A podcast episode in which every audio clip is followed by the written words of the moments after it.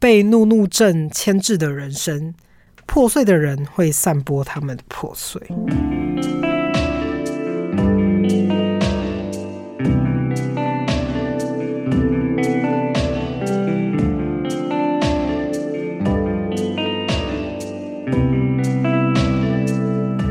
欢迎来到日出夕阳观察家频道，我是迪伦。Hello，我是阿福。啊，好久不见。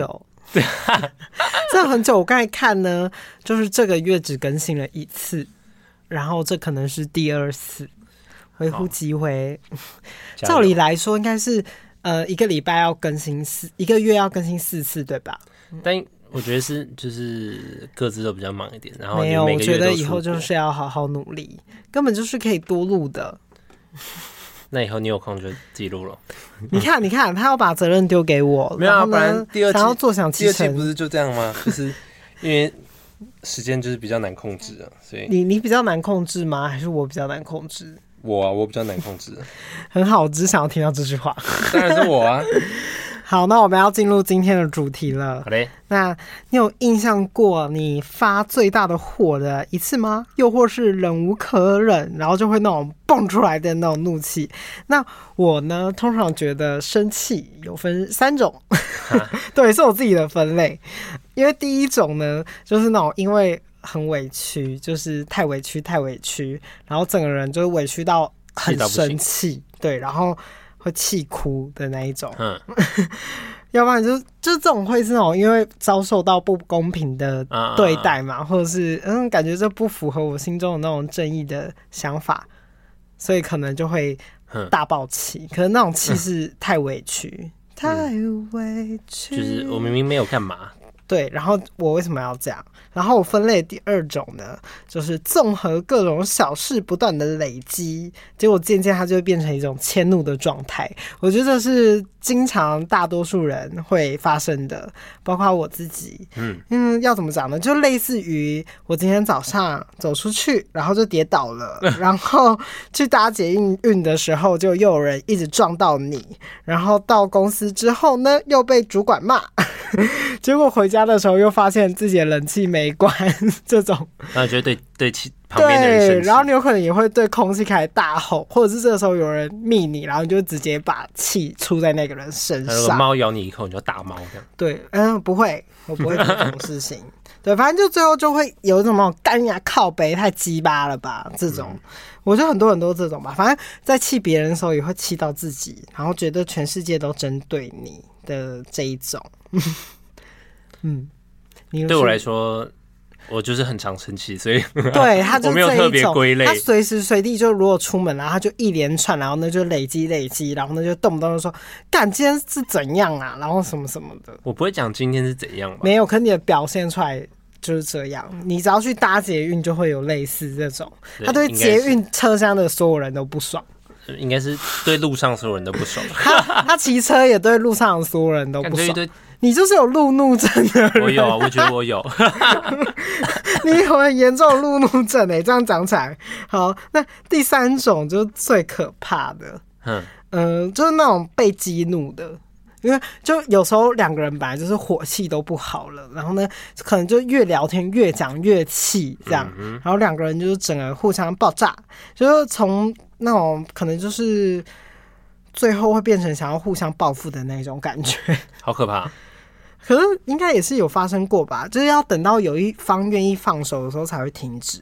反正我觉得这三种应该是经历快三十岁的我们应该都有发生过这三种。但其实我印象中啊，嗯、我真的生气的时候，其实都停留在高中了，因为我高中之后其实都没有再生气。哎、欸，不是，诶、欸，我说是吗？你不是有路怒症吗？我说的生气是这种，就是你刚刚指的那三种。因为我我一,一二种嘛，对，因为我高中之后我就不太会对身边人生气，除了那些路人以外。嗯，但其实我也不是会真的骂人家那种。你有分一个那种资产阶级的概念？没有没有，就是分阶层。我容易暴怒的只是会对不认识的人而已。所以不认识的人在你的阶层里面就是下等人呐、啊。所以我就是会觉得说他他很烦，就是因为我不认识他。嗯，所以我觉得他做任何事情有爱到我，我觉得整个生气。所以你这样很不好，你这是一个不好、啊。可是我也没有真的对他怎样，我也没有去呛他。哎、欸。哎哎哎，除非真的很夸张。有时候在节日上，他因为有人下错车，他就在里面。哦，我是会遮人，在路上会不会看好，他就是这种。但是我遮我遮人的话，通常是超级夸张那种。没有，其实我觉得还好，因为我常常在旁边，我常常就会想说，为什么这个人 always angry？我就路怒症，或者不然怎样？对，你看，你看，马上就生气了。他就是一个无法抑制自己怒气的人。但是我对身边的人其实都很好的，我都没有生气。好，那所以那这三种你最害怕哪一种？最害怕哪一种？最害怕，就是因为有时候就会接近那个事情的边缘呐，你懂吗？就哦。第一种时候，可能就是赶快接近到那个觉得自己很委屈的边缘，然后就会觉得很害怕。完了，我要生气了。但我觉得最让我不舒服应该是累积起来那一种，就是第二种嘛。但其实我我我我没有那么仔细去分你你你那几种，但是我觉得就大致就是这。对我来说最不舒服就是一直累积，一直累积，一直累积，然后到最后崩溃那种是最最不舒服，因为这是长期的。哦，所以你最害怕是第二种。嗯，如果被人家。被人家就是激怒还是干嘛？那也只是短期，就一下下就过了。嗯、但是长期的那种累积很不舒服。我最害怕的反而是第一种、欸，哎，第一种是哪一种？对我很害怕，委屈哦，很委屈，委屈也是蛮不舒服。嗯，因为因为我还其实回想起来，我还蛮多次很小的时候，我也是停留在小时候，没有就是被气哭。就我小时候。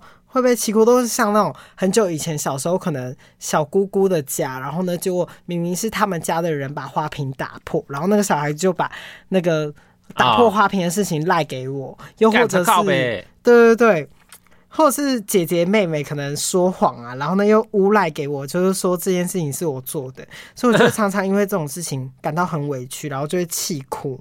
结果后来 对，可是我现在算是一个调节蛮好的人，因为。我后来变得还蛮习惯受委屈这件事情啊，不是你做的就不是啊，对，没有，后来就习惯了，不是，不是，习惯吧？没有，我告诉你，就算就算不是你做的事，然后你后续解释，但这之前你还是被骂了，对吧？我只是我只是说这个情况下，所以你才要跟。才要去解释说，对对对对对，好，所以我后面要说，所以我后来对很多事情都很小心翼翼，就是我做事情会开始很追求证据，就是我高中的时候啊，或是国中的时候，有人对我不好，或者是怎么样之前，我都会把所有的对话截图，然后呢，只要跟这个人有一点点摩擦的时候，我都会偷偷录音。好可怕！到现在都是，你看我跟人家谈判的时候都有透露。好可怕！这样，然后没有，那是因为以前造就的啊。我连谈任何重要的事情，我都会透露音，因为或是有可以佐证的事情，我都会尽量就全部截图截起来，然后反正留着备备用。如果这个人未来可能对我不好的时候，我就有他的一个底。嗯、对，没错，没错。然后。但我现在基本上就是碰到那种太委屈的事情，我也会变得比较能够欣然接受，因为我基本上会碰到之前，我都会做好这种做足所有的准备。所以如果我还是没有办法抑制自己的怒气的话，我就会内观我自己，看看我自己是不是哪里有缺失。我下一次呢，我就换一个方式做，就不会让自己受委屈。对，这是我现在的方法，就可以。嗯比较避免自己被被委屈的状态，对对对，或者是被好厉害哦，因为我基本上都是比较害怕这种事，就是哦，如果资讯不对等啊等等的这种，嗯、那你呢？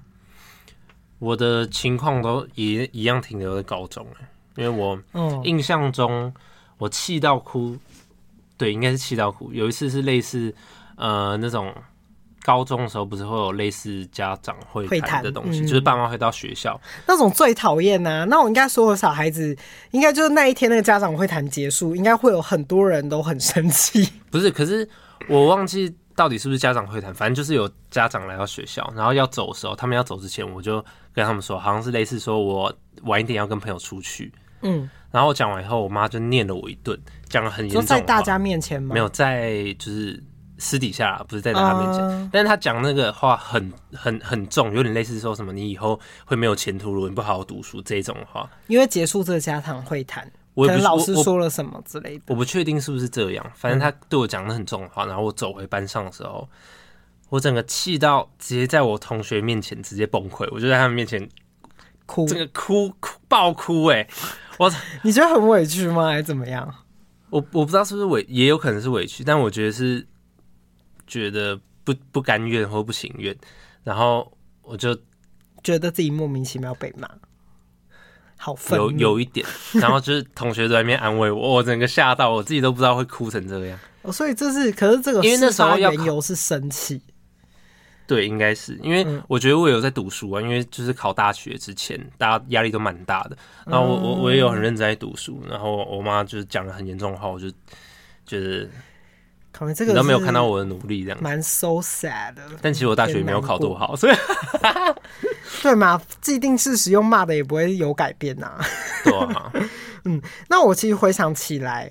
其实我跟你愤怒的点有点接近，也是在高中的时候。可是我气的不是爸妈，因为回想起很多愤怒的事情，一定都跟家庭嗯和环境有关，因为他是最跟你亲近的，或是朋友嘛。那不过我长大之后也是蛮释怀的，想起来我我这个人是没有太多愤怒事情的人，因为我还蛮会解决的。就像我刚才前面讲的，因为我小时候呢就很会搜证，所以变成我长大之后，对，或者是我讲话我会很会抓别人的小辫子之类的，我就会当下解决，我不会我不会放过任何一点点可以让他过关的那一刻。嗯，对，所以。嗯，所以我基本上也都是没有什么很愤怒，所以所以我愤怒的通常都是那些我常常看的那些新闻啊、社会案件，我反正就会很生气，我都会跟你讲。就我每次看完之后，我就说：“干，这也太夸张了吧，什么的。”对，我都会传给他说：“这真的很过分，这种人不应该活 之类的。”对，反正我想一想，我很多现在生气的都是这个。可是我在打这一篇的那个论稿的时候，我就想到，其实我最。不满和不爽的时期就落在高中，因为我高中真的很不爽一个老师，不爽到看到他就会有一股没办法没来由的怨气，就是好恨这个人。我希望他，甚至希望他就是隔天可能被车撞死之类等等的，就这么夸张。可是我觉得我讲完，应该大家都会。知道，因为很多就是大家长大了嘛，所以有些可能我的同班同学啊，甚至很多很好的朋友都可以跟他过去和解，就是可以去看那个老师或怎么样。对，我心里有尝试过，我要不要跟他们一样，就是像跟过去和解，不要对这个人这么的讨厌。但我我发现我对他愤怒是，并不单单只是我跟他。因为我觉得他这个人会被很多人讨厌，一定就是他做过很多很过分的事情嘛，嗯、所以不喜欢他的人一定是大有人在。但我我回想起我过往对待其他人的种种，我不知道为什么就会觉得这一个人，我这一辈子都觉得他不值得被原谅。嗯的这个心情出现，对，因为我觉得老师跟学生之间会有那种权力不对等的关系，嗯、所以他很常会使用一些方法让大家没办法接受。就是在学生时期，我这样讲好了，他每个班级就每年他教授的班级，他一定都会把他不喜欢的学生弄到转学，哇这么严重，就是会有两三个，所以很夸张吧？就是连我们这一届也不例外。嗯，就是跟我一个很好的朋友在就是。高一的时候，就是被他骂到转学。他他的夸张程度是，反正他就是一个很有严重情绪控管问题的老师。我那个老师也是，甚至曾经当场把我同学的隐形眼镜拆下来。哈，是这样，很用力这样剥下来。什么意思？什么都不要看，这样，然后把眼镜从三楼丢到外面，这么的夸张，好惨哦。对，然后他还把一个同学骂到自残，这样是在课堂上，然后突然就是。就是血流如注的那一种，干好扯哦。然后他骂的严重程度呢，我觉得就是你看的那一种电视剧的夸张，就是可能会骂你的家人呐。我觉得这个就是我没有办法接受的，真没有人可以接受。对你啊，他他在过他的人生，你为什么要去骂他的家人呢？然后他甚至会骂到说：“哦，你活下来就是一个错误啊，骂你没品没家教，害人家自杀。”对，反正就是这一类的，所以。我回想起来，这都是我没有办法接受的事情，因为这是真正真实发生过，然后我也经历过的。所以，不管这个老师后来有没有变好，在这个期间之内，我觉得他已经做了很多没办法被原谅的事情。对，而且我会想得更深远一点。我觉得，像很多人曾经想要处理这个问题。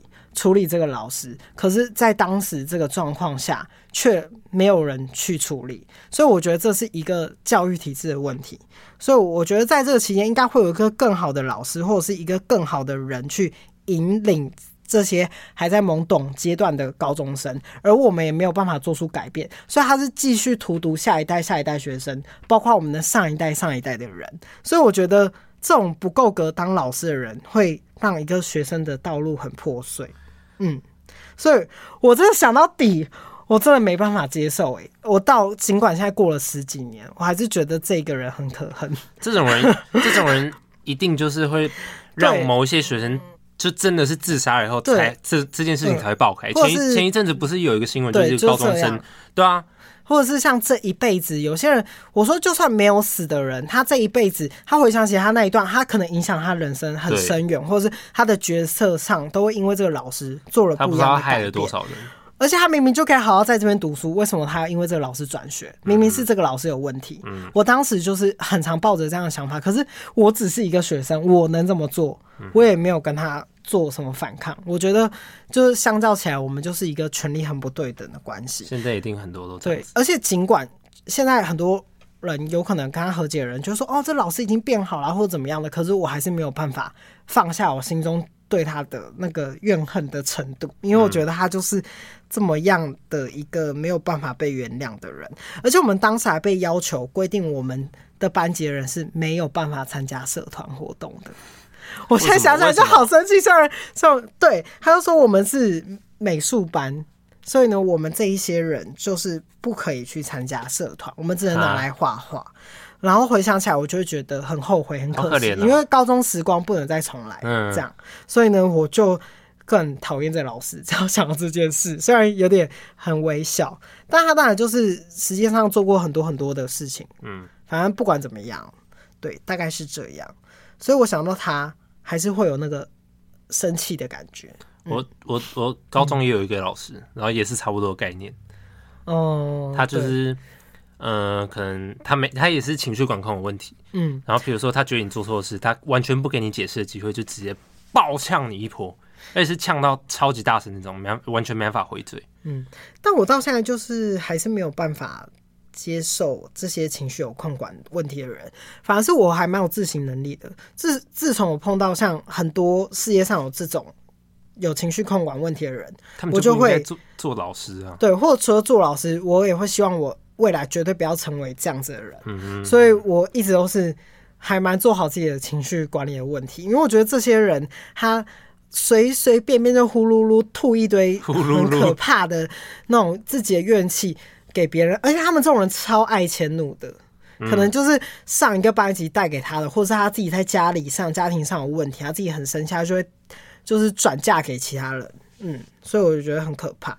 可是我觉得我们身边应该有很多那种，有时候有些也会有那种随时随地在发火的朋友或者是家人。嗯、我还好哎、欸，你还好吗？嗯、我我觉得我妈以前也是有点偏向于，就是 偶尔会随时随地会突然发疯，就是牙起来那种。我觉得妈妈，就我觉得我们在高中的时候，妈妈都很会这样子。对，有可能就希望你过好一个更好的人生。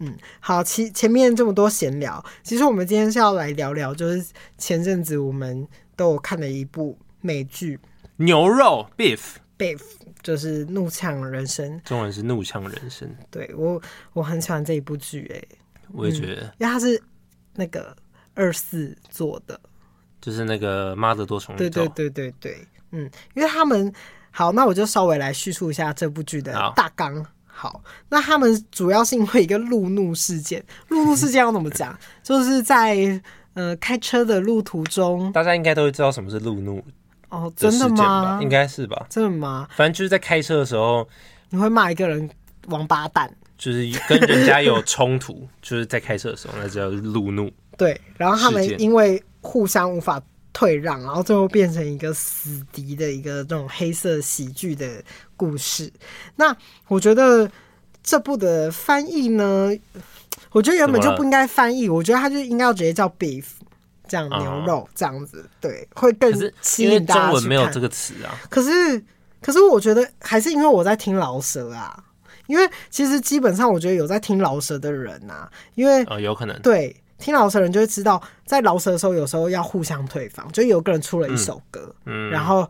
他可能在 diss 某一个人，然后那个被 diss 的人听了之后，他就干你娘，我觉得很不爽。然后呢，他又会再出一首歌，重新 diss 回去说。怎么样？怎么样？怎么样？然后呢，大家老舍之间就会称这个就是 beef，, beef 对他们之间有一点争执，嗯，对，就是有一些牛肉这样，然后就会有个回击这样子，所以 beef 真实就是互看不爽的意思啊，充满火药味这样。嗯、可能反正这个故事呢，就从原本的子弹吧，然后变成炸弹，从炸弹变原子弹，然后最后变成核爆，对，这样子的感觉。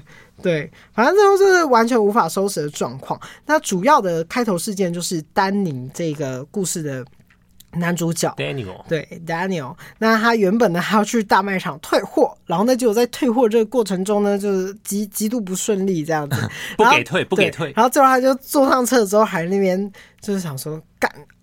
Always have something 这样子，嗯、对对对，总是有些事情。对，然后就在那边敲敲敲，然后最后他在倒车的时候呢，就开着一个宾士的高级车，就突然挡住了他，然后挡住了他，那个人还很不爽哦，那个宾士车就啊，然后呢按了一个很长的喇叭。是当你先先倒车，没有注意到后面的车，的时候，然后那个后面那台宾士才差点撞到，撞到所以才按喇叭。对，嗯，好，然后他就按个没完嘛，对不对？对，按超长的喇叭。然后那个宾士车在。拐角拐角的时候，就突然比了一个中指这样子，然后 Daniel 就整个大暴怒，大暴怒，他就一路想要追到这个人，然后就失去理智，然后狂追他，然后最后他们就发生路怒事件嘛。反正那个女主角就坐在车上，是 Amy 吗？对，Amy，然后 Amy 就一直往后丢东西。哎、欸，我觉得那 Amy 很会开车、欸，哎，她开车技术超好，就超会闪。你说暴力暴力式开车？对啊，然后他不是要去撞他还是干嘛？然后他就可以闪掉，然后还往后面。他们那个开车的应该有找那个吧？啊，就是帮忙开车的那种哦，是有可能，应该是对。然后他们很夸张，后来还压坏别人的草皮这样子。嗯，然后我先说，我一定会讲到故事的情节，所以呢，真的很想看的人一定就是先去看。对，因为我主要是针对它里面有一些比较深层的对话，然后我们可以来做一些小讨论。它片长也，它整支片也不长了，对，十集而已，很短，而且你看的时候会很爽，你会默默很想一集接一集，很快就看完。对，因为它火药味很重。对，好，那反正我就直接跳到丹尼呢，他就回到家之后呢，他原本呢还想要拿起那些没有退货成功的木炭，然后准备开始那个烧炭，嗯嗯嗯，烧炭，对，然后呢，但他在烧炭的途中呢，他就突然想到。干他妈！早上那个女的，操他妈的逼！对，那个宾士车主这样想一想，他就马上把那些火这样熄掉，然后开始找那个人车牌。觉得不行，不能就这样死掉。因为他那个时候就是记住他的车牌，他就上网搜寻他今天车牌号码之后，搜寻之后，然后呢还花了钱，然后呢找到那个人的住所这样。嗯、那 Amy 呢，她是一个非常成功的创业女性，然后她就住在一个豪宅里面，然后里面呢有一个充满艺术梦的老公，他叫什么名字我有点忘记了，George，George，对对对，然后呢还有一个可爱的女儿叫琼琼，John，John，我忘记了，对，琼，对对对，John 之类的，然后但丹尼呢？他就是一个人生没有做过什么大事的人，然后呢，非常需要金钱，然后呢，想要把爸妈接回美国住的一个华裔青年嘛。嗯哼，嗯，那因为他还曾经跟他表哥做过不好的勾当，所以才会害他们生活急转直下，所以他就是非常需要钱财去挽救他的人生。然后他还有一个跟他同住的弟弟。叫做 Paul 嘛，Paul 保罗对，然后呢，他就正在用那个加密货货币赚钱，然后就就被哥哥发现，然后哥哥还大发雷霆。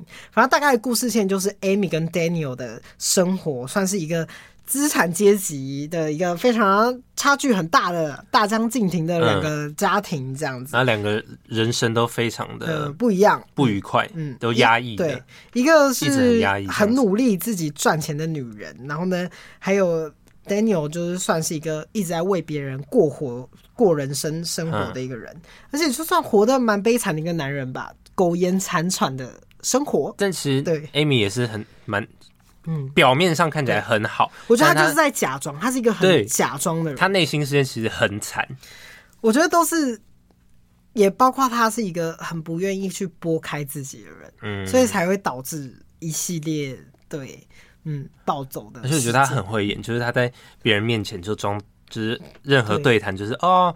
很棒啊，怎样？就是很会隐藏自己，但是他内心的怒火完全没有消失。对，很纠结的那样子的感觉。那他们的那个情爱纠葛呢，就从这个路怒事件就开始展开了。那男主角后来就透过车牌找到 Amy 的家嘛。那他的报复呢，我觉得挺搞笑的。那其实他 很过分，他就是进到进到他家里面嘛。嗯、然后他们两个对谈，其实也蛮。他应该也会和睦的。如果是正常情况下，如果是我啦，我进到他们家，然后。跟他认识以后，会发现其实他本人不会到那么差，嗯，但是他也是做了这个报复的行为，因为他是后面确认那一台车真的是他开的，嗯，他那个理智线断掉了，他还是想要去报复这样子，对，反正他就去他的家的厕所尿了一整地，故意尿出来，他尿很多，很多尿了很多很多，然后结果那个马他马上离开了这个家，然后那个艾米就觉得怪怪的，还 check 之后就说。Fuck，mother fuck，然后呢就冲出去，然后开始奔跑，然后换女的记住 Daniel 的。对，我觉得这边这个呼应法真的是非常非常棒。然后结尾的，我觉得他每一部的结尾歌曲都好好听哦。对，我都把它很多听就是，嗯，很好听。你一定没听对不对？我结尾都跳看完。对，我记得看完。他每一部结结尾都超好听的啊，每个都不一样啊，每个都不一样啊，每一首歌都不一样。好厉害！他会依照那。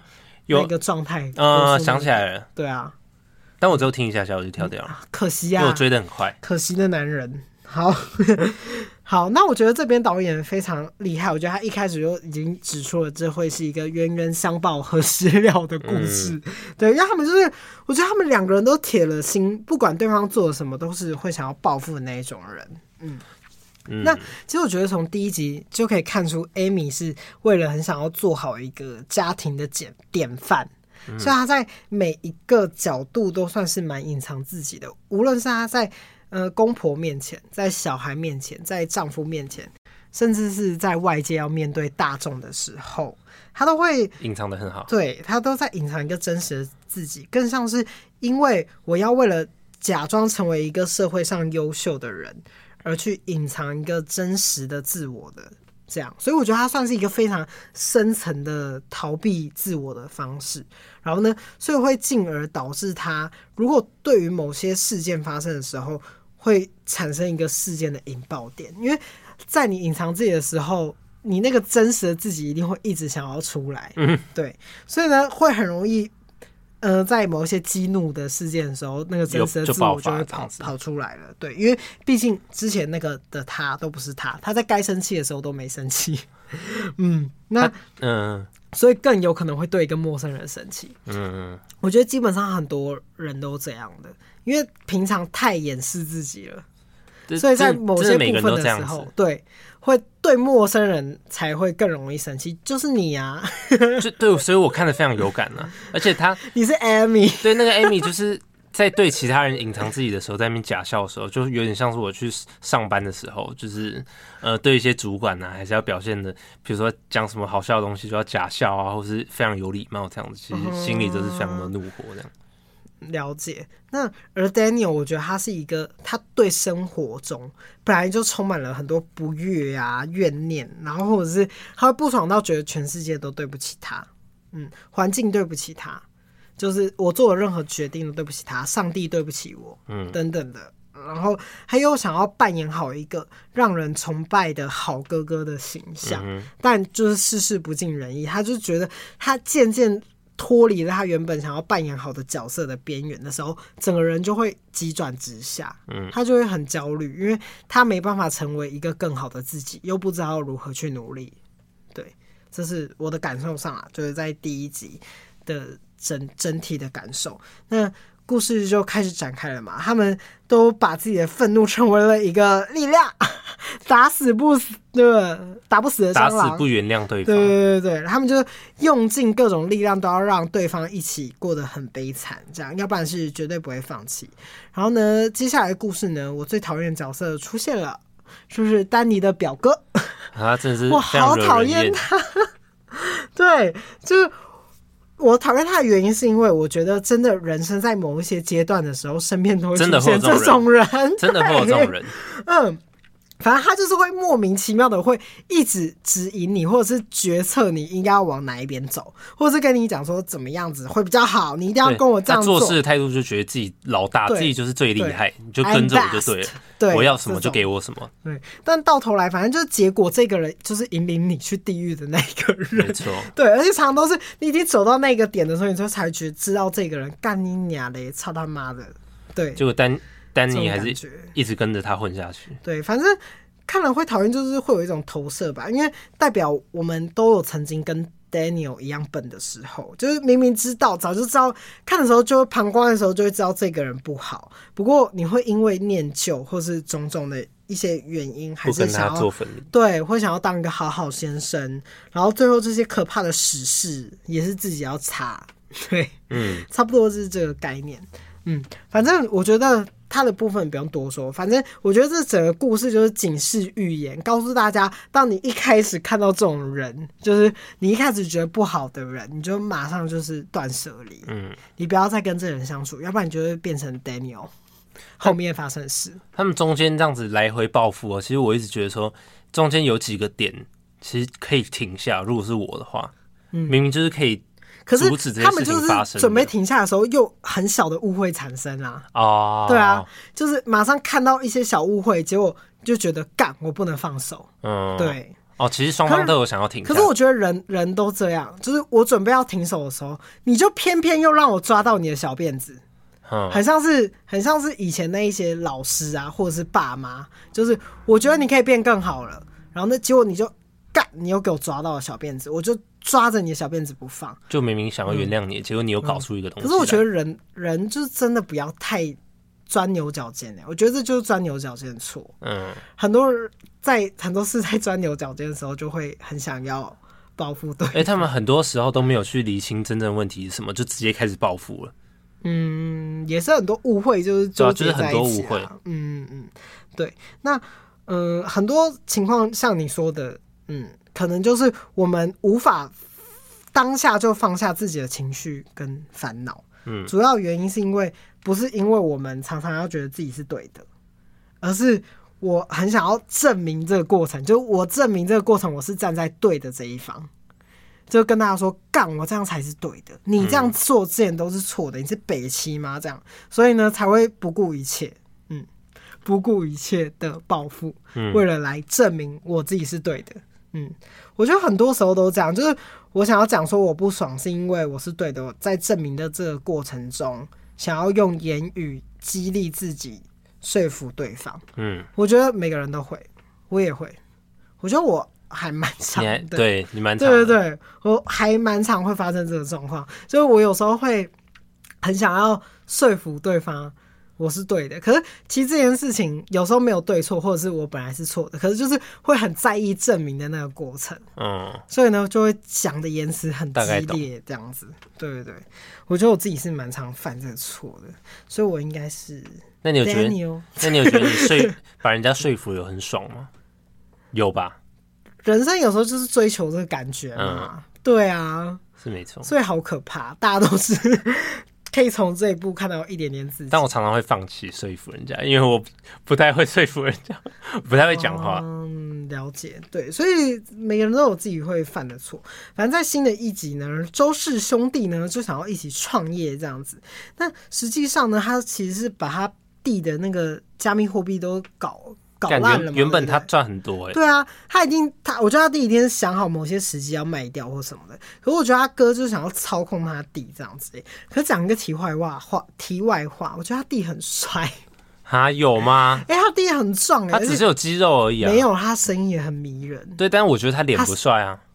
就是他，可是他就综合，他他也不会到丑啊，他就对所有综合起来就是到了一个标准。所以他，所以就觉得这个人很帅。他这个人除了脸之外，我觉得都是有九十五分，但我觉得脸就还好。而且看着他就做爱的片段，就是整个人哇嘣嘣嘣，再把他加了很多分，有吗？就感觉他很野啊，他很 很他很性这样子，他很 S 哎、欸，是 S 吗？他有掐对方哎、欸。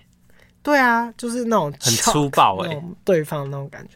对啊，反正就是在看戏剧的时候就觉得这个人哇帅惨了这样子的感觉。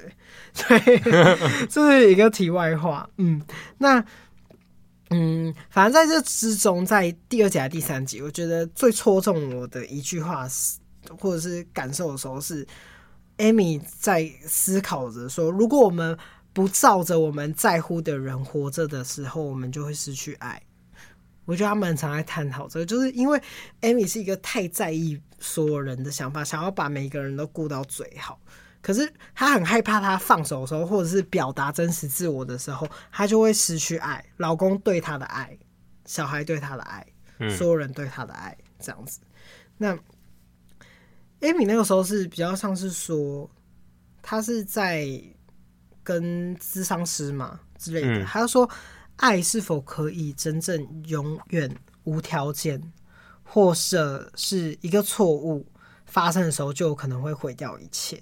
嗯，这样子，他就在问说，爱有没有可能是真的是可以无条件的爱对方？对对对，爱终结这样，反正到时候结尾会给我们一个他所谓的解答啦。嗯，那结果后来艾米就是太生气了嘛，然后他就是用了那个同事的。Kayla 嘛，Kayla 创办了一个账号，假账号，然后他都阴错阳差跟那个 Daniel 弟弟聊上天了，就是 Paul，然后就开始聊天。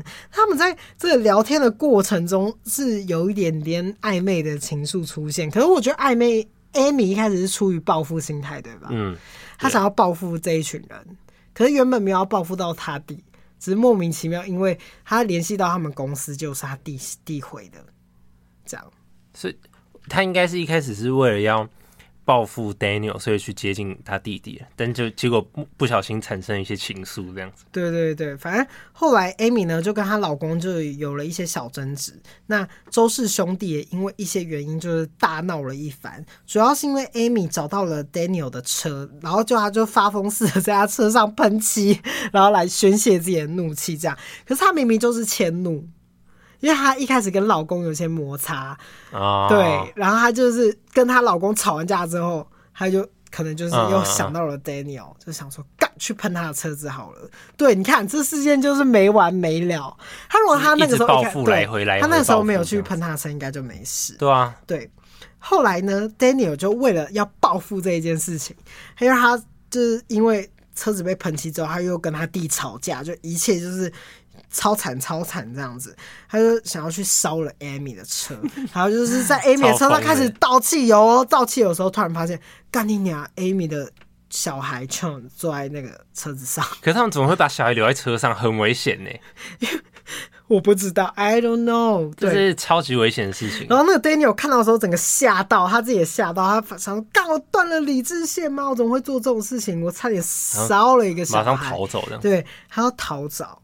逃走，对他立刻逃走。逃走之后呢，他就到了他原本那个前女友介绍的教会，然后他就在听着圣歌的时候哭了出来。嗯，我觉得这段我觉得他这一段演的超级好，嗯，我也觉得是会让你鸡皮疙瘩的那一种。嗯，我我在打这一篇的时候呢，我回去看第二篇，第二遍，我第二遍的时候反而更感动哎，嗯，因为我第二遍的时候有一种，嗯，该怎么说呢？就是更理解他的，对他的感受，他整整个感受，包括他的过去的发生，嗯、过去的事件，所以整个感受到之后，我反而他哭出来的时候，我也有点眼眶泛泪，因为、嗯、我那时候也觉得超感动。对，他有一种那种把痛苦宣泄出来，因为很像是他真的被问到了，他被包容了，被宽恕了。就是虽然我不信教啦，我说我，但。的确，人在一个最低谷、最失落的时候，如果能够被这样子接住的感觉，嗯，对，他比较像是一个他在寻求一个救世主，可是他被一个无形的东西拥抱住的感觉。然后这边的人还有这首歌，他告诉你，不管怎么样，我都会无条件的爱你。其实教会很常发生这种情况，对，就是大家在低谷的时候，就是会寻求一种神的力量。嗯嗯所以突然那个场域就是情绪会比较激动一点，对对对，所以我觉得他在那一幕的表现，我觉得真的很棒。他就是无条件的接纳了，演的很好，自己的所有的状态，这样，所以他才会哭出来这样子。然后也是在这个接触教会之后，然后他们才比较有好转。看起来事件正在好转，对。好，那艾米跟周弟在。一次聊天过程中呢，就是越走越亲近嘛。那其实我觉得在那一次电话过程中呢，他弟弟说了一句话，他说：“有些人把气出在我们身上，就因为他们后悔他们的人生决定。”然后 Amy 就说：“我是讨厌假装我什么都不讨厌。”嗯嗯，他说，然后接着那个 Paul 就说：“我有点讨厌他，我的哥哥，就是因为。”我觉得我的哥哥就是我上述说的那样子的人，对，他觉得他总是把气出在别人我们的身上，这样子，嗯，但其实他最气的是他自己，嗯嗯。那 Amy 的话是，他比较讨厌他成为他自己的方式，因为他一直以来都在假装，嗯嗯。我觉得他们正在沟通，可是我觉得他弟更像是他跟 Daniel 之间的一个桥梁。在他们和解过程之前，他很像他们之前润滑剂，因为 Amy 没有直接碰到 Daniel，可是他却从 Paul 的对话之中，渐渐的开始理解到 Daniel 是什么样子的一个人，嗯，却在理解他的过程中，又好像看到了一些些自己，嗯嗯，我觉得他在这个过程中是有感受到的，所以其实他，我觉得 Amy 在这个过程中的时候，有一直在想说，我还要讨厌这个人吗？嗯，我还要对这个人生气吗？这样。可是发泄怒气的时候就是很爽嘛，我觉得后面中间有一度呢，Amy 是图那个爽，哎有有有几次是真的是这样子。我觉得很多时候他也表现出人有时候生气就是图那个爽，就是要报复人。对，我就是我骂回去，我就爽这样。嗯、对，很多人就是图这个爽，殊不知这个爽之后呢更是可怕。其实真的哎、欸，其实很多这种爽只是一瞬间，嗯。然后接下来会会回想到自己，后续的问题更严重。对对对，话题来到了 Amy 有一次跟她的老公开始坦白，她就开始说：“我有时候我有一种不知道什么时候开始的，但感觉像是地面还有在心里这里。”她那个时候是敲着自己的心，但没有说出来。然后就说有一个。很痛很痛的东西压在这边，对，很像永远都不会停止。我想要把它关掉，却永远都关不掉。但这种感觉没有人能够理解，这样。嗯。然后这个时候，我觉得她男她老公做了一个超坏的示范。我忘记了我的感觉啦，因为很多人会觉得说她老公是有在安慰她，她是有在听她讲话。可是实际上，她老公全部。对，没有。她老公的对话常常最后都是回到自己。哦。他都会说：“我懂，我懂。像我的话，我就会怎么样怎么样处理。”他常常都，所以如果是我的话，我会怎么怎么做，而不是去倾听老婆我要的东西是什么。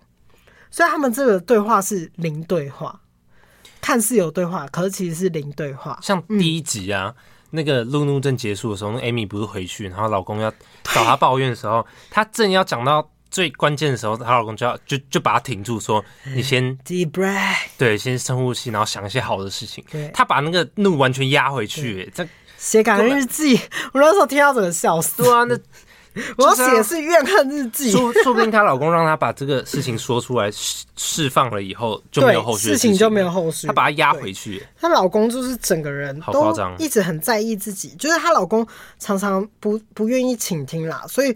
常常在透过话题中，她老公就会一直说出我要拥抱悲伤啊，然后等等的那种正能量，而讲些没有用话。嗯，反正他就是无视了那些他老婆现在正在没有化，没办法化解那个恨和愤怒，嗯，还有他的悲伤这样子，嗯，结果呢，Daniel 的弟弟 Paul 他就到他工作的地方去找那个。Kayla 本人，然后呢，就我就发现，干 Kella 根本不是那个人。可是那个那个时候，Amy 也是很坦诚，他就直接把他拉出去嘛，他就开始跟他讲说：“嗯、呃，我我这个人是一团 mess，这样子。”结果保罗更爱，对，讲了讲了一讲，那个保罗就直接给他哇的一吻，就亲了他一下，他说：“霸道哦，哦你比。” Kayla 还 sexy 这样子，对，然后呢，这一集呢就是这样子结束了。他他居然跟他弟就是勾搭上了，我觉得这边很精彩耶。可能都是亚洲面孔。嗯，好，我第二喜欢的就是这一集，叫做那个只是无法同时拥有的这一集，我超级喜欢的。嗯，对，因为这一集的那个 Paul 跟 Amy 的对话我很喜欢啊、哦，他们在饭店那时候、因为他透过对话呢，在这一次的对话中，他很像真正的从旁听下理解到 Daniel 的成长过程，然后他在同情的情绪下，还是抱着那种没有。办法化解那个恨，但很像那种那个按钮被打开了就停不下来这样子。你说 Amy 吗？对对对，但是他已经开始渐渐的理解到这个人在做什么。那那个时候的对话是 Amy 说：“嗯，长大就是不是所有事情都以我为中心。”那 Paul 就说：“听起来很像我的哥哥。”嗯，那 Amy 就说：“那你讨厌你的哥哥吗？”那 Paul 就说：“嗯，意思有点相反，因为他。”为了所有人努力，唯独不为他自己。我看得出来他有多不快乐。嗯，然后 Amy 就问他说：“他为什么不快乐？”他说：“我觉得他很沮丧。他经常要开一个半小时的车去吃他觉得最好吃的汉堡王，对，吃那个原创鸡肉三明治。那我只希望他身边不要再把这个能量丢给我。这样，然后 Amy 就说。我懂，因为破碎的人会散播他们的破碎，是很自私的。嗯，嗯，那我觉得他在说这句话的时候，也说了自己。嗯，嗯，因为他 Amy 一直觉得她自己是一个很破碎的人，她打从心底，她长大期间就觉得自己是破碎的，所以她。在讲述这个童话的同时，其实她也理解了 Daniel 这个人，他知道他们两个人都是破碎不堪的人，嗯、对，所以我觉得他们在这个调和剂的对话中，我很喜欢。嗯，感觉那个保罗对话对 Amy 是有帮助的，有点像是在帮他浇水，从怒气值九十降到五十之类的。嗯，因为 Amy 不是说这段对话，今晚的对话是正是我需要的。嗯，今晚的对话正是我需要的。就是她需要有人倾听吧？嗯哦、对对对，对，嗯，就是跟她老公做的完全是相反的，嗯、所以就知道她老公有多破。好，那这个时候 Paul 又再讲了一个，就是我觉得大家都知道理论啦。他就说，你知道在玩游戏的时候，当其他人死的时候，游戏还会继续，嗯，但当自己死了之后，游戏就会结束。结束。对，那人生就是如此，就像他们开启了这个游戏，我觉得，可是这边呢，他们就丢出了一个暗示。我觉得编剧丢出了一个暗示，他说这一场游戏非得要有一个人死，这个游戏才会结束。对，我觉得他就是故意讲说，所以他那个时候才问说：“那你觉得你是主角还是配角呢？”嗯，对。所以我觉得这边回头看的时候，觉得诶蛮有深意的这样子。那故事线的后面。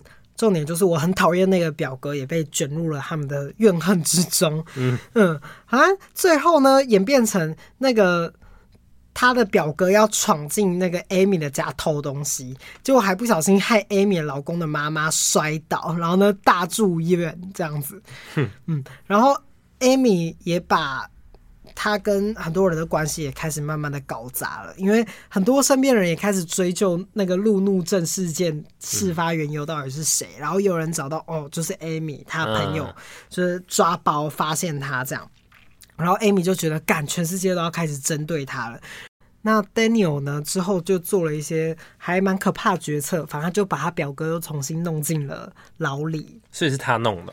对啊，好厉害啊，就是他用的。然后呢，事情开始有点好转。你看，果然少了这种乐色，事情就会好转。对，反正他们就是相安无事了几阵子这样子。那，嗯，那回到 Amy 的部分，那 Amy 在跟 George 在一起的时候，他这个时候是在跟他智商师聊天。然后说，他以前跟 George 在一起的时候，我感觉到我每天都很像在嗑药。很爽，对吧？他说，感觉他就是我缺少的那一块，他拥有我所有残缺的部分。我很感谢上帝，因为我怕我把我不好的基因遗传给下一代。然后直到我遇到了 George，然后我们我们可以把我们最好的部分传下去给他。那你真的觉得有可能？他其实在这边才说的，就是无条件的爱一个人嘛。在某定程度上，我都会感觉得不到爱，对吗？像是。非常大的错误发生的时候，那爱就必须停止。嗯，那他去咨商的这个片段的时候，是因为呃，George 有一点心灵出轨嘛。嗯，对，他对 Kara 就是他的同事有一点那个嗯，就是会想看着他的照片打手枪这样子之类的。对，然后实质上呢，其实 Amy 也是有出轨。对啊，他自己都打炮了，欸，嗯，所以他才会这样子讲啊。他觉得我们原本认定彼此是彼此残缺的那一块，可是我们却又在某一个时刻会互相伤害，互相出轨。对，终究还是会互相伤害彼此。那他好像就不像是我残缺的那一块了，嗯，他反而是造成我更破碎的其中一个帮凶。嗯嗯，对。所以我觉得这边还蛮 sad 的，所以他才会流泪。他他也知道自己不是完全没有错。嗯，他最后也有讲到说，嗯，其实我跟谁的关系这样子。嗯，那在后面呢，其实 Daniel 是想要放下的。嗯，他在因为他的人生开始逐渐好转嘛，但他在准备要放下的时候，他在一个场合的时候，才在那一刻才发现，干艾米骗过他弟弟。就是他想要透过他弟弟来报复他，这样他就觉得干太过分了，这样子他那个内心的指数就开始上升，就有点生气。这样他回去回家的时候呢，事情就从这边开始急转直下了。嗯，嗯，那周氏兄弟呢，就是的 Paul 就是得知这件事情之后，他就跑到那个 Amy 的家。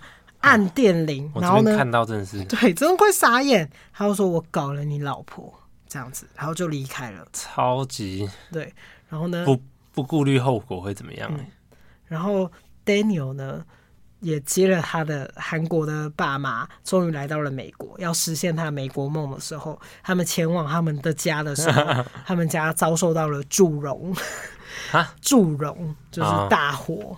燃烧，把他家烧得一干二净，超夸张。对，其实大家在看到这一边的时候，一定百分之百就说 Amy，Amy，crazy bitch。我那时候看到这种，我我有点看不太下去，因为吓到了。不是他们之前生活明明就已经要回来了，就是都在好转，结果就突然，嗯、因为我我知道剧剧情，所以一定会把他们弄得很惨。嗯，对啊，因为我我跟你说，越后面越可怕。对啊，嗯，那。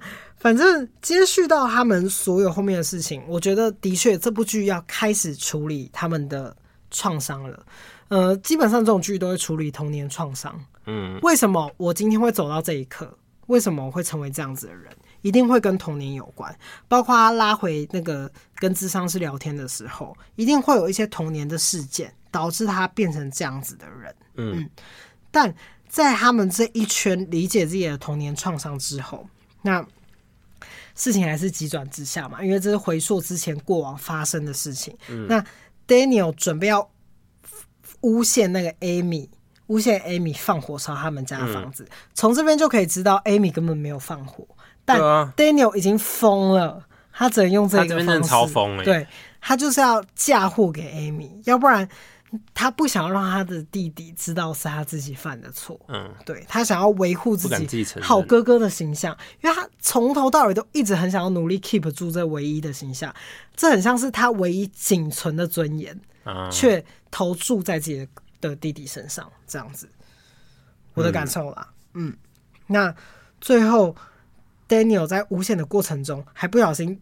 把她的那个老公打打晕了嘛，嗯、然后还把她的小孩子载走了。反正就是后面就是越来越疯。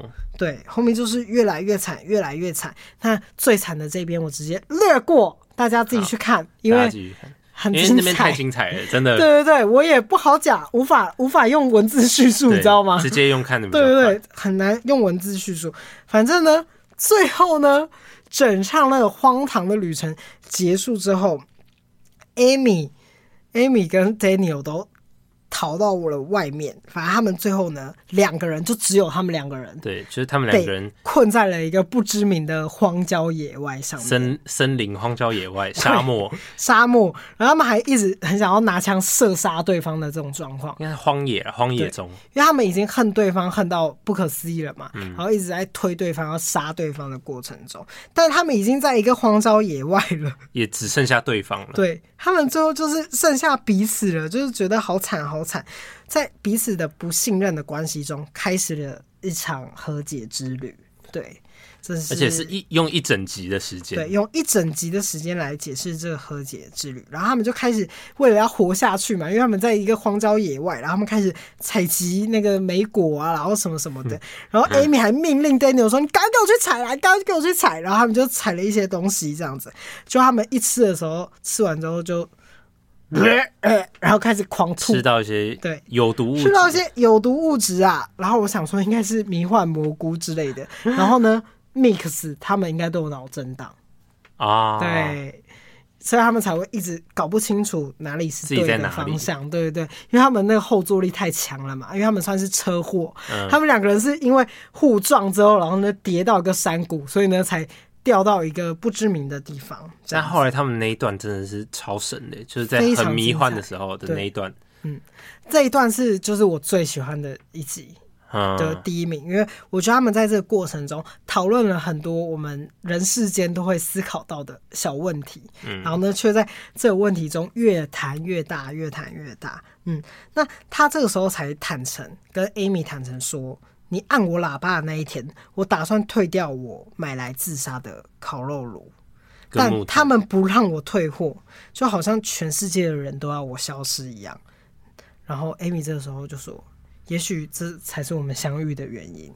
嗯，那他们就突 然开始暴吐，然后呢，这个时候就可以听到很多，就是当初他们的想法，就是说什么，呃，Daniel 是我大哥啊，或者什么的。嗯，对，一些过往曾经困住他们的枷锁的一些话，这样。然后那个时候，Daniel 就说：“我甚至都不知道保罗有女友。”其实我应该要多多关注他一点，嗯、就开始反省自己。他们开始在反思自己的过程中，也看到了自己。然后，Amy 这个时候也理解到了对方，都互相释怀这样子。对，但是他们是在一个很迷幻的情况下，对双方释怀、嗯。对，那这时候 Amy 就也开始讲述了他自己生活上碰到的问题。他说：“我不希望有人看见真正的我。”嗯，尽管像 Paul 这种人想要被看见，他说有一次我厌倦了 George 做的花瓶，然后我就故意把它打破，然后我就怪在穷人的头上。然后我真的很不喜欢他的花瓶，但大概是当没有地方像家的时候，你就会躲进自己的内心深处。因为我之前都会一直以为我的女儿就是答案，但像家的感觉，嗯，像家的感觉，就是像当他还小的时候，他看着他。就算今天这个小孩子什么事情都没做，我对他的爱都不会改变，所以我之后都一直追求那种感觉，就是我不管对谁，我都嗯尽量无条件的去爱对方，嗯，这样。那但当他当他长大的时候，我才发现他的爱就变得非常的有条件。嗯，我觉得这边讲的很好。他说，嗯，就像是 Daniel 就说哦，就像是如果你给我一个饼干，我就给你一个抱抱。对，就像这样。他说 Paul 也是这样子的，嗯，所以我觉得这个时候对话的时候，Daniel 其实也暗示下了说，他其实很满意这样子的感觉，他很喜欢呃 Paul 求他东西，然后我给予的这样子的一个角色。因为他觉得大哥就应该这样，我是大哥，所以我就应应应该要给予。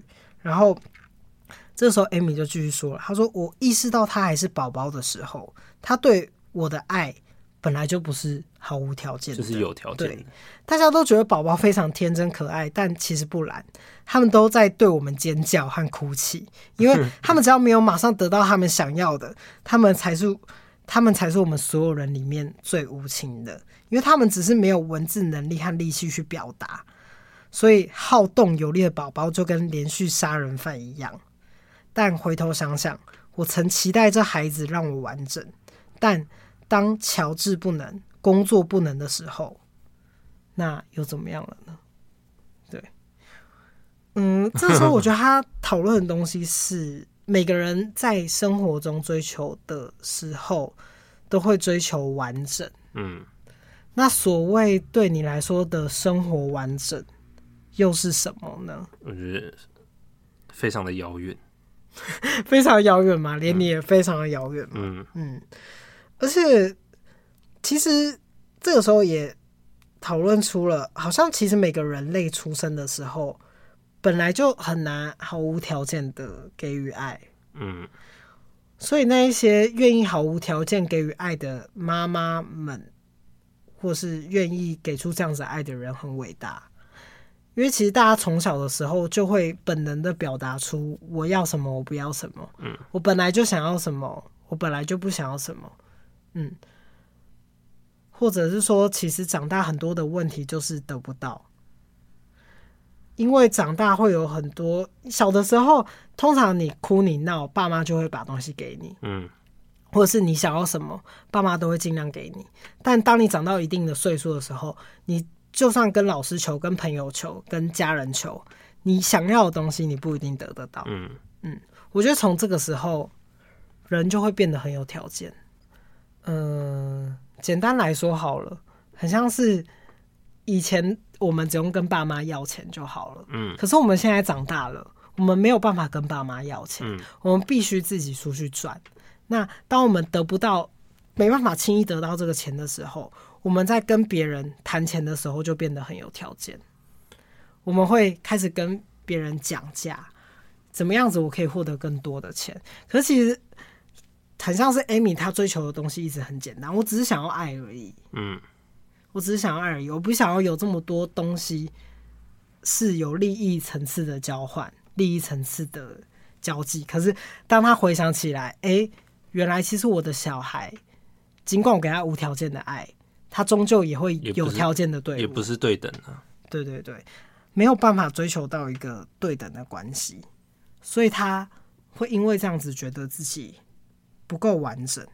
嗯，但他们在后面的谈话中也渐渐去理解完整的感觉是什么。嗯，那个时候 Daniel 就问说：“那为什么快乐总是这么的难？”嗯，真的。对，他在问完这一句话的时候，我觉得这一边后面的表现非常的厉害。他们开始问说：“你是谁？我是谁？嗯，我是我，你是我。”他们整个角色对调。对对对，他们整个角色对调，甚至是前面有一段是先对话合一，之后互调角色。嗯，我觉得他这一边的表现手法，并不是因为他们嗑药，而是因为他要去讲述一个。他们双方互相理解的一个过程，然后呢，因为他们聊了很多的天，终于理解了对方真正经历过的人生历程，还有我用这种方式透过了和解，就跟对方互换立场。嗯，他嗯，他们在这个过程中才算是真正的和解。他们在讲话同步调的时候，就是真正的和解，真正的互相理解对方，理解了对方。而且我在看第二遍的时候呢。就发现他们后面几句都是 Daniel 说着 Amy 的话，Amy 说着 Daniel 的话，嗯嗯然后呢，互相的在对话的过程中，嗯，那时候他们就说，当你想要抓紧什么的时候，它就一定会溜走。我向来都没有办法去形容我心中所想的这样子的感觉，但人生或许就是空虚，但是很扎实的吧。嗯，我觉得。真的哎，人生真的就是很空虚，但很扎实。就我明明就是活满了很久，但回想起来觉得好空虚哦。就哎，我活了这么久，好像其实蛮空虚的一件事情。可是我明明就一直都有在做事，嗯，然后感觉这个东西又被打的很实很实啊，这样子的感觉。嗯，嗯，那这个时候呢，Daniel 就 Daniel 正在说着 Amy 的话，他就说。啊，我一直都不相信上帝 这样子，因为这个时候其实代表 Amy，因为 Amy 是不信上帝的。嗯，然后呢，Dan 那个时候换成 Amy 说话，Amy 这个时候其实是 Daniel，嗯，他说如果有上帝的话，那上帝就是我们，我们就是上帝，只是上帝正在努力让自己在虚无中不要感到孤单罢了。嗯嗯，然后他们就开始真正对话说，说我看见了你的生活。你这个可怜的家伙，原来你要的只是不想孤单而已。我觉得这一段让看看这一段的人觉得自己都在嗑药了。对，而且就是因为这是 Danny 讲的嘛，却是 Amy 说的，嗯，所以我觉得他们互相对调了。就是 Daniel 也看见了 Amy 的孤单，嗯，然后他也看见了 Daniel 的人生，嗯。这个时候 Daniel 就说：“你不用觉得丢脸，没事的，我都已经看见了，你不用躲，我都看见了你。”全部的样貌，那其实我们应该经常这么做的，这个深刻的对话，这样、嗯、好。反正这一集就是非常的好看，但是呢，最后他们在回去的路上，怎么样讲吗？对，反正就发生了一件事情，Daniel 就是躺在病床了，好惨好惨这样。但还没有死啦。对，可是我觉得就是这个片尾非常重要，因为我觉得这个片尾就是说明了这整部终究是一个悲剧。嗯，因为他就是一个悲剧的代表，因为他在那个 Amy 看着躺在床上的 Daniel，回想起了过往所有事情，回到了他那个中指，嗯，他比出了中指的那个画面，他那个时候心里就想了，我觉得他就是告诉观众，如果我当初没有比那个中指。就不会有这些事情。尽管只是因为你看，他的确是被那个中指激怒的，嗯，他才会冲出去。这所有事情都发生了，所以今天 Daniel 才会躺在这个病床上，嗯。所以这个警示语言也是告诉我们，人不要太爱生气，因为爱生气，尽管这部剧多好看，就会变成这样，一定会有一个人受伤超惨。我觉得生气可以，但是不要做出一些太逾矩的行为，太超过行为就还好。嗯、我自己觉得啦。了解，其实我觉得我算是一个很少就大怒特怒的人。我觉得大家过了几乎零。我觉得大家过了高中这个阶段，就是你说荷尔蒙旺盛的阶段嘛？就是我觉得大家在高中都是最火爆时候，就是出社会以后，大家不太可能随时对身边的人或是朋友这样子大爆气。这而且我觉得他最后那一集就是告诉我们说，因为他就比完那个中指之后，他就会知道说，他当初没有比这个中指，就不必躺在这个病床上嘛。然后回溯是，如果他那时候有下车，有对话，嗯，就是他们就是因为没有对话啊，他们没有对话就有这个愤怒。如果他们当初一开始对话，搞不好还会发现两个人彼此很合拍。嗯嗯。就是因为他们彼此互斥，所以才会变成更加伤害。因为一开始的见面就是不好的。嗯，如果他们当下愿意走下来好好谈，或者说你就好好开车等等之类的，就不会发生这样子的事情。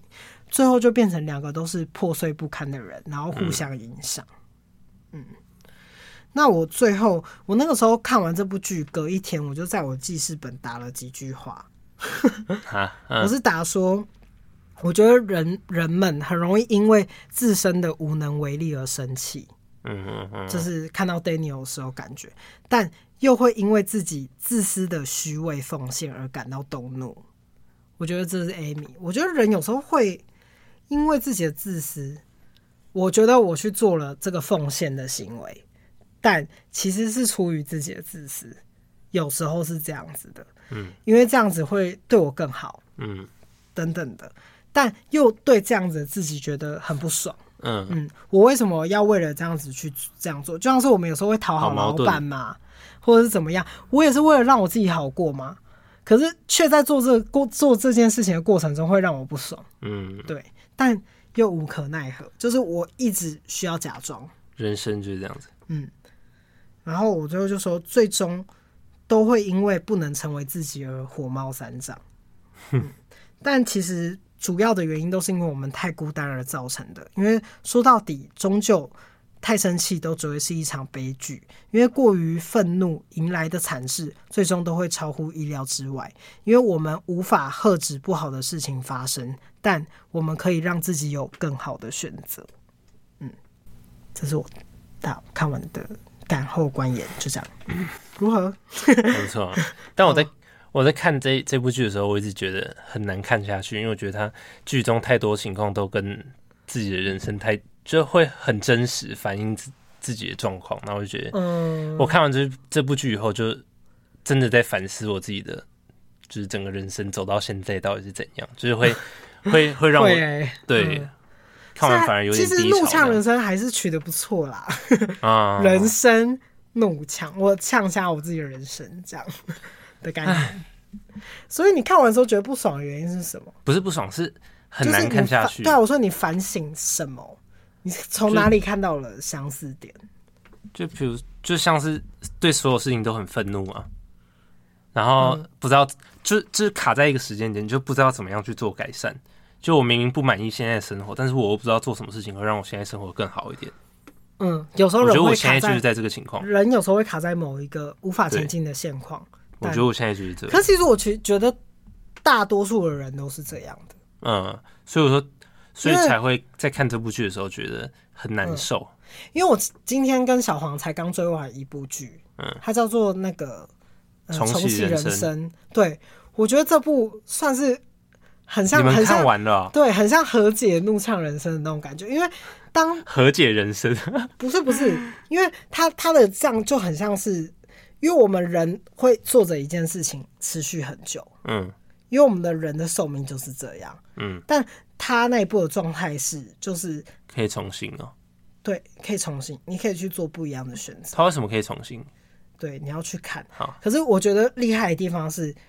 的确，你在一直重新重新的过程中，你要想要改变、想要换掉的事情太多太多。嗯嗯，所以你最终回到了原始的时候，你又会想要过回原本期望的样子。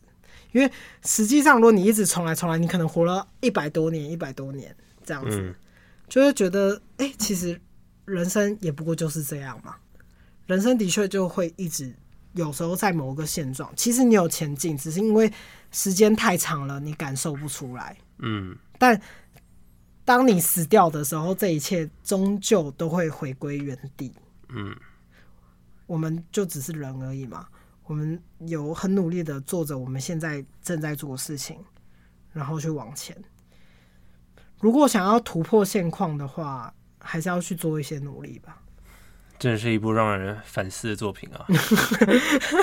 好突然的奇怪的结尾，是吧？是没没错吧？是啊，是因为我很少看电影，会看完以后再想我整个人生。这个影集吗？对啊，我很少看看看影集、看电影，会看完以后会有这种感觉。